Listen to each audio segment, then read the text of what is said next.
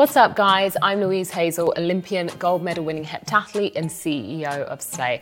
I'm so excited to be here with you as part of the masterclass series to help you to unleash your inner athlete so that you can enjoy more wins in health, fitness, and in life. As your new trainer, you can think of me as your own personal Olympic coach that is dedicated to ensuring that you and your body are in the best possible shape to win. Absolutely key to achieving your health and fitness goals is having a plan. And it was the only thing that helped me to secure a Commonwealth gold medal and a place at the London 2012 Olympic Games. And now I'm here to help you. I just wanted to point out that from here on in, you and me, we are a team. You've employed me to be your number one cheerleader, your mentor, and your guide. In this masterclass, I'm going to teach you how to create health and fitness goals and achieve them like we do as elite athletes and in our gym in Hollywood. But the most important lesson that you will learn is how to bridge the gap from where you are today to where you want to be. When you're setting health and fitness goals, you need five basic things your what, when, who, and your how.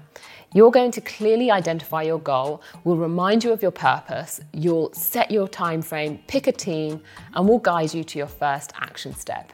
You'll discover why having a plan will greatly influence your results. And finally, you're going to learn how to show up for yourself to maximize your chances of success. By the end of this masterclass, you're going to have a clear vision of where you're heading and how you're going to get there. You're going to feel like a winner and you're going to go out there and get what you deserve. The first thing you need to know about setting health and fitness goals is that it's really important to be specific when you're identifying your goal. If your goal is to lose weight, then my first question to you would be how much weight? Our goals need to be quantifiable. That means, where possible, we should be pinning down our goals to a specific measurable number. This will make it easy to assess whether we're moving towards or further away from our goals when we come to check in. So go ahead, pick a number and hold it in your thoughts.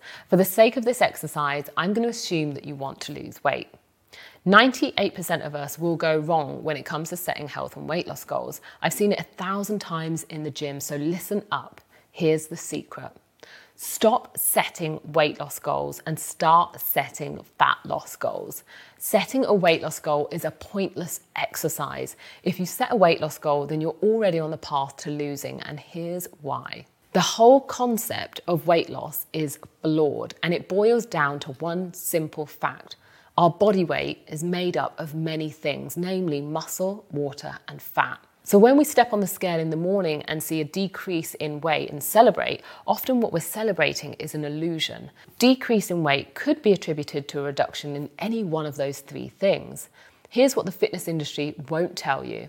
We're not looking for any old weight loss. What we're looking for is fat loss. So, what type of weight do you want to lose? Do you want to lose 10 pounds of muscle or 10 pounds of fat. All of these measurements combined will change weekly, sometimes daily, depending on our habits and activities. For most of our clients at Slay, the goal is to lose body fat, and this can be done in a number of ways. The first way is what I call the old fashioned way, and that's with tons of cardio and with a focus on burning maximal calories and creating a daily calorie deficit. We all know that one friend that spends hours on the treadmill and eats rabbit food. Well, you can make great improvements in cardiovascular fitness and weight loss, but the body will lack tone and definition. Think skinny but soft. The results are often short lived because the training volume and dietary restrictions are often unsustainable and in some cases can lead to severe burnout and malnutrition. The second way is what I call the slay way, and this is the answer to creating a lean, toned, and athletic physique. We combine resistance training with cardio to expose the body to a variety of training intensities and modalities that will bring about an improvement in cardiovascular fitness and muscular strength. Think of Lo, aged 50, who's still strutting around with abs. She lifts weights and dances for cardio. Combine this training method with a diet of moderation, and adequate refueling, and you'll be well on your way to your best body ever. So, if your goal is fat loss, then you need to find out your body fat percentage. You can do this at home by using a smart scale that provides you with your daily body composition. If you have any questions about the type of results that you're looking for, then slide on in my DMs on Instagram at Louise Hazel, and I'll do my best to help you, but only if you promise that you'll make the concept of weight loss the thing of a past. Screw it up, toss it in the trash, it's done, cooked, over with. Fat loss is much more specific. As a little bit of homework, take the time now to write down what it is you want to achieve with regards to your health and fitness goals. The second thing you need to know about setting health and fitness goals is why you're doing it. Now that you've identified what you want to achieve, we should probably figure out why you want to achieve it. Together, we're going to identify your purpose. When it comes to setting our health and fitness goals, our motivations can vary. Sometimes motivation comes from within us. For example, if we wanted to lose fat to improve our confidence, we'd be intrinsically motivated. And sometimes the motivation for our goals comes from outside of us. For example, if our partner wants us to lose 10 pounds for an upcoming vacation, in which case I'd probably tell them to piss off, but in this instance, we'd be extrinsically motivated and potentially single again. My advice to you would be to figure out which one motivates you more and create an environment that lends itself to success. For example, if your extrinsic motivation is to get back at your ex, then you might want to get yourself a gym membership at his gym. But all jokes aside, like an onion, there are layers to motivation behind wanting to improve our health and fitness. At Slay, we identify our motivation by using what I call the three layer rule. I recently sat down with one of my clients in a consultation and asked her why she wanted to lose fat, and she revealed that she had a friend's wedding coming up. Awesome. I love a good wedding, but at this point, I'm not satisfied with that answer. We've only peeled back one layer of the onion. You see, when it comes to motivation, I'm a little bit of a nosy cow. It's important to me, as your coach, to know more. I want to know who this friend is. Are you a bridesmaid? Do you even like this chick? I want to know how invested you are in this friendship and how committed you are to turning up at her wedding as your best self. Because when life's real obstacles pop up, like work, kids, sleep, or travel, this is when you'll start to reevaluate that friendship and whether you really care about her wedding photos anyway. Time to get to the second layer. I asked her why she wanted to lose fat before her friend's wedding, and she replied that she wanted to look and feel her best, which is a perfectly adequate surface level answer. And most people would cease in their line of questioning at this point, but most people aren't me. Oh no, I'm going all the way, all the way to the third layer. I asked, why is it so important to look and feel your best that you'd go so far as to get a personal trainer? And after a little bit more consideration, she revealed that the reason she wanted to get in shape for her friend's wedding is actually because one of her ex boyfriends was going to be there. So she wants to rub it in his face. And there it is your motivation, your purpose. Now, I'm not here to judge your motivation, I'm only here to help you secure the bag. So let's go. Without that third layer of why, it kind of makes it easy to walk away from our goals at any moment, doesn't it? So Here's what we're going to do right now. Take out your phone, open the notes section, and write down the goal you just identified for yourself. Then go three layers deep on your why. That third layer is your purpose. Now take a screenshot on your phone and DM me results. I promise I'll keep your name anonymous. The third thing you need to know about health and fitness goals is how setting your time frame might actually be holding you back. Here's a big secret that might turn what you think you know about goal setting on its head. When it comes to fat loss, set your speed, not a date. Instead of setting the date we want to arrive at our goal, we should actually focus on the speed in which we want to get there. Here's why. When we focus on the arrival date, it does nothing more than mark a mere moment in time. Previously, the purpose of setting a date for arrival for our health and fitness goals was to provide us with a sense of urgency that helps to catapult us into action. Now, why would you want to catapult yourself into action or anything in a hurry? Why would you want to rush the process? The concept of an arrival date sometimes does the complete opposite of its intended purpose. It propels us into a blind panic and can actually move us further away from our goals and cause us to make ill-informed and rash decisions regarding our long-term health and fitness. Half the time we have no idea what the hell we're doing. We don't know how we should be training or what we should be eating. So we launch into extreme action without an adequate plan of attack and without all of the information that we need, meaning that quite frankly, our outcomes could go either way. As your coach, it's my job to make sure that they only go one way and that's forward. Therefore, setting an arrival date for your goals is a useless activity, unless, of course, you've set your speed first. Before we set the speed at which you want to lose fat, presuming that's what you want to do, it would be worthwhile sitting down and being honest with yourself about your level of discipline because the faster you want to go, the more demanding the journey ahead will be. It's been reported that to lose two pounds of fat, we must burn 7,000 calories. For those seeking fast results of losing eight pounds of fat in four weeks, you need to create a calorie deficit of 7,000 calories per week. That's a 1,000 calories deficit per day. For those seeking moderate results of losing four pounds of fat in four weeks, you need to create a 3,500 calorie deficit per week. That's 500 calorie deficit per day.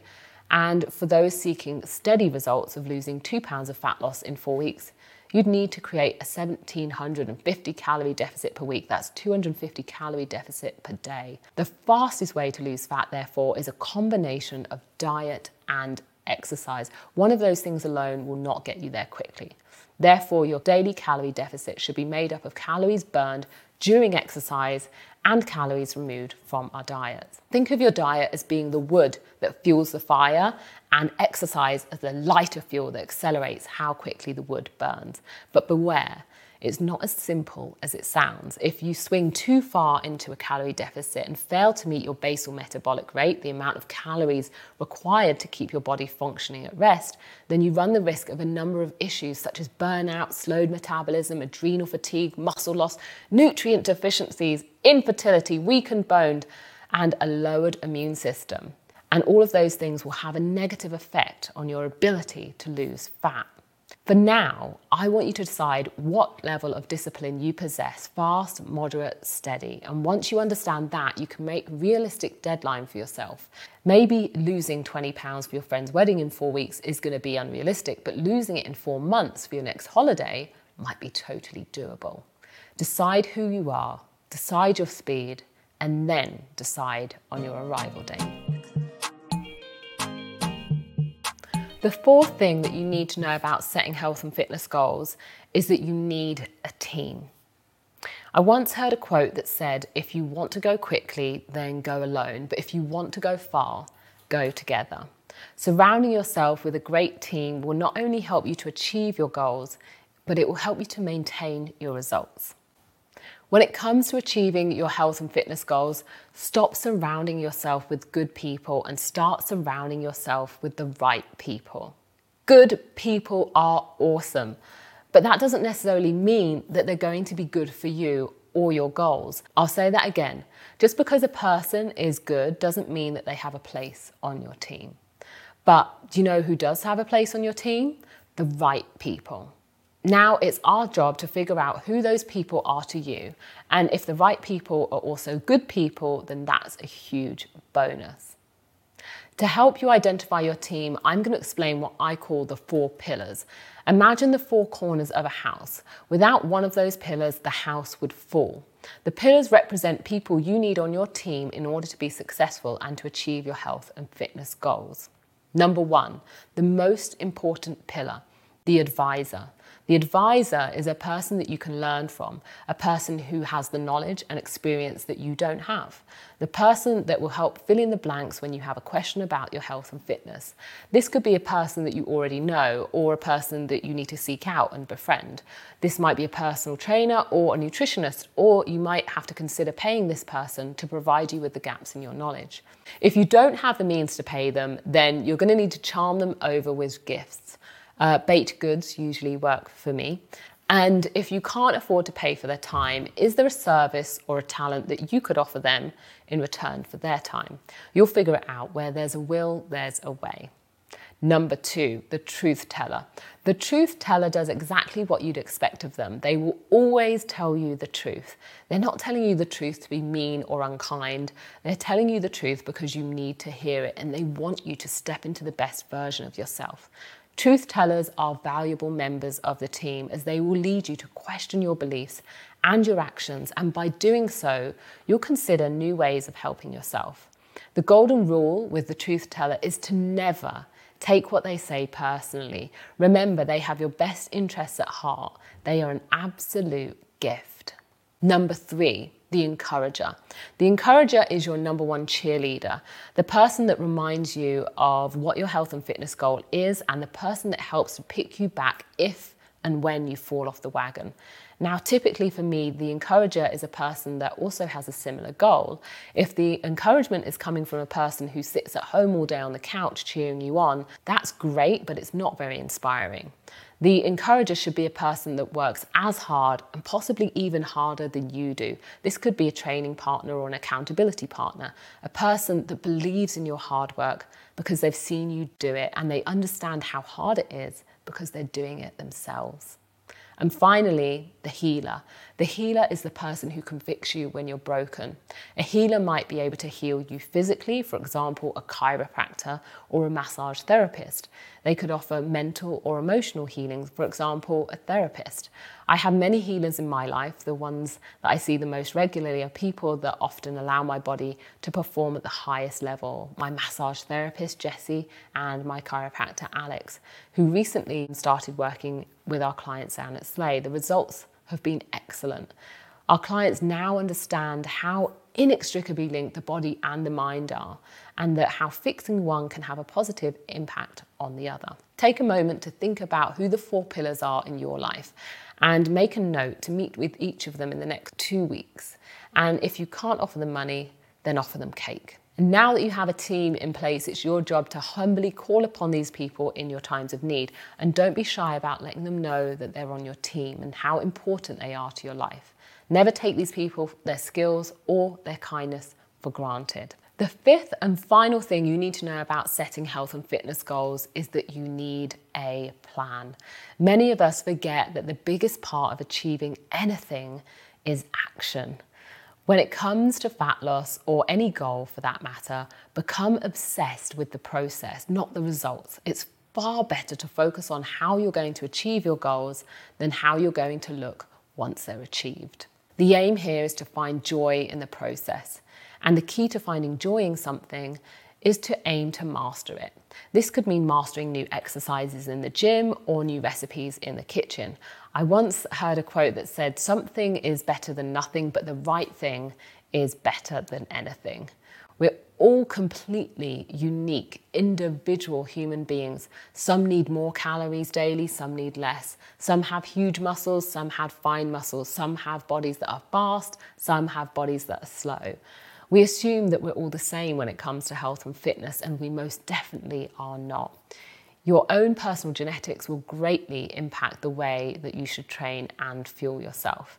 We briefly touched upon your individual daily calorie intake earlier, but now I want to provide you with some insight into why training according to somebody else's body type is never an effective way to get your results. There are three common body types or compositions. You may well have heard of them before. Those with narrow shoulders and hips are ectomorphs, think Gwyneth Paltrow. Those with average width hips and shoulders are mesomorphs, think J-Lo. And those with broader shoulders and hips are endomorphs, think Ashley Graham. So take a moment now to identify which body composition you have naturally. Your body composition should greatly influence the blend of exercise activities that you take part in because your body will respond uniquely based on your individual genetic makeup. So, here are some things to consider. Are you powerful, like a sprinter, jumper, or weightlifter? If so, you'll love to express yourself with powerful exertions of force, but you'll hate long distance running because your muscles are simply not built for it and will fatigue quickly, just like mine. Or are you endurance based, like a marathon runner, swimmer, or cyclist? If so, chances are Pilates and yoga is a breeze for you. But if you had to run fast, you'd feel like a fish out of water. Generally speaking, you'll fall into one of these two categories. But there are some unicorns out there who have a balance of both. We're called heptathletes boxers and 400 meter runners. We can create large explosions of power and sustain a good amount of endurance at the same time. So I say this to say, lean into your genetics. Stop attending classes because your favorite celebrity endorses it when it doesn't allow you to express your natural capabilities. And once you find the right activities for you, it's your job to master every single challenge as it presents itself. Make a point of doing it well. Don't just do it as the Nike slogan says. Do it with intention and do it with purpose. Our final step before I send you out into the world is to reframe the way you think about your body. And that starts with reimagining the way you see yourself and how that impacts the way you've always set your goals. Take the time now to shift your focus from what your body looks like to what your body can do. Take a moment to clap for yourself and for your body because it's brought you this far. And you, my friend, are a living, breathing miracle machine. Real talk. Your body is a whole machine. Look at what it does for you every single day. It wakes you up. It empties itself of toxins that could poison you. It alerts you to the fact that it needs fuel. It gets you to and from work. Sometimes it even feeds other humans. It gets you dressed and protects your modesty from strangers in the street. And occasionally it might even try a burpee. Wow. Like I said before, you're a living, breathing miracle machine. And as a living, breathing miracle machine, it's your right to walk this earth as the very best version of yourself. You deserve to be living and fulfilling your highest potential. Now let's go get these goals.